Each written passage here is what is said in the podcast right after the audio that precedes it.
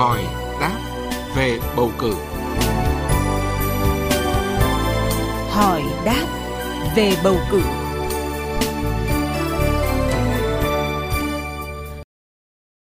Thưa quý vị, thưa các bạn, theo quy định của pháp luật, chậm nhất là ngày 18 tháng 4 tới, Hội nghị hiệp thương lần thứ ba để lựa chọn lập danh sách những người đủ tiêu chuẩn ứng cử đại biểu Quốc hội khóa 15 và đại biểu Hội đồng Nhân dân các cấp nhiệm kỳ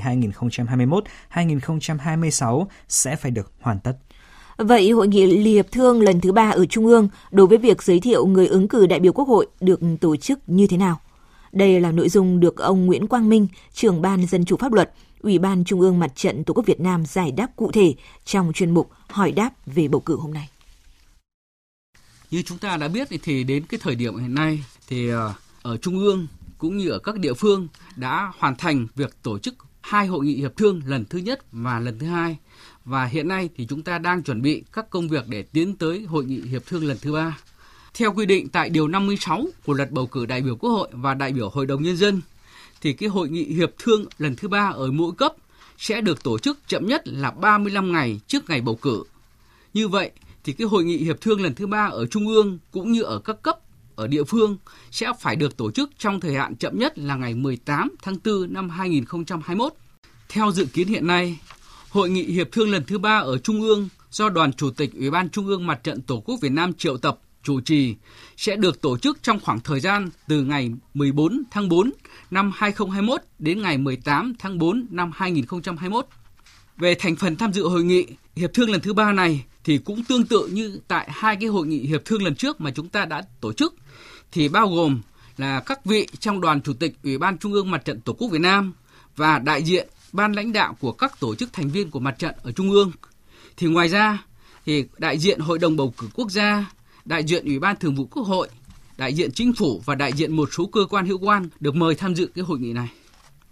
Về nội dung và mục đích của hội nghị hiệp thương lần thứ ba là để lựa chọn lập danh sách những người đủ tiêu chuẩn ứng cử đại biểu Quốc hội ở Trung ương. Thủ tục tổ chức hội nghị hiệp thương lần thứ ba ở Trung ương thì được thực hiện như sau.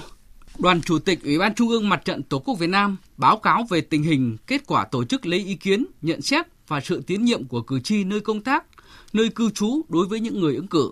Trong đó nêu rõ những trường hợp cần xem xét do có vụ việc cử tri nêu và danh sách người được dự kiến giới thiệu ứng cử đại biểu Quốc hội.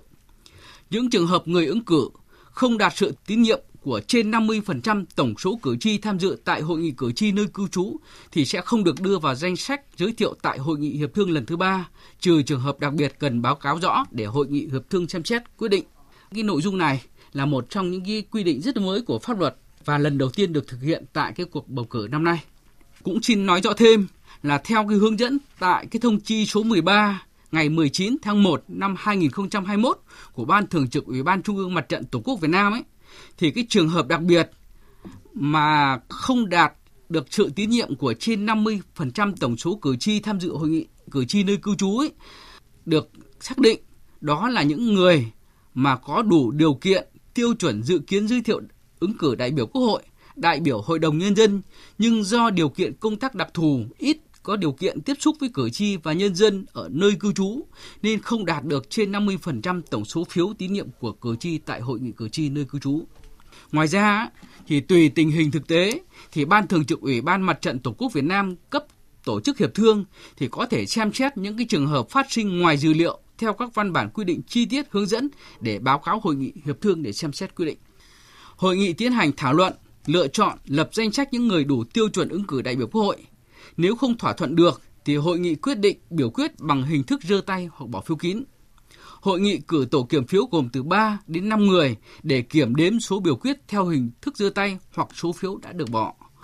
Trường hợp quyết định biểu quyết bằng hình thức bỏ phiếu kín thì phiếu biểu quyết phải có dấu của Ủy ban Trung ương Mặt trận Tổ quốc Việt Nam. Chỉ các đại biểu thuộc thành phần hội nghị hiệp thương có mặt tại hội nghị mới được quyền biểu quyết. Và cuối cùng là hội nghị sẽ tiến hành thông qua biên bản và danh sách những người đủ tiêu chuẩn ứng cử đại biểu Quốc hội. Vừa rồi là chuyên mục hỏi đáp về bầu cử với phần giải đáp của ông Nguyễn Quang Minh, trưởng Ban Dân chủ pháp luật, Ủy ban Trung ương Mặt trận Tổ quốc Việt Nam về những thông tin liên quan tới hội nghị hiệp thương lần thứ ba ở Trung ương đối với việc giới thiệu người ứng cử đại biểu Quốc hội.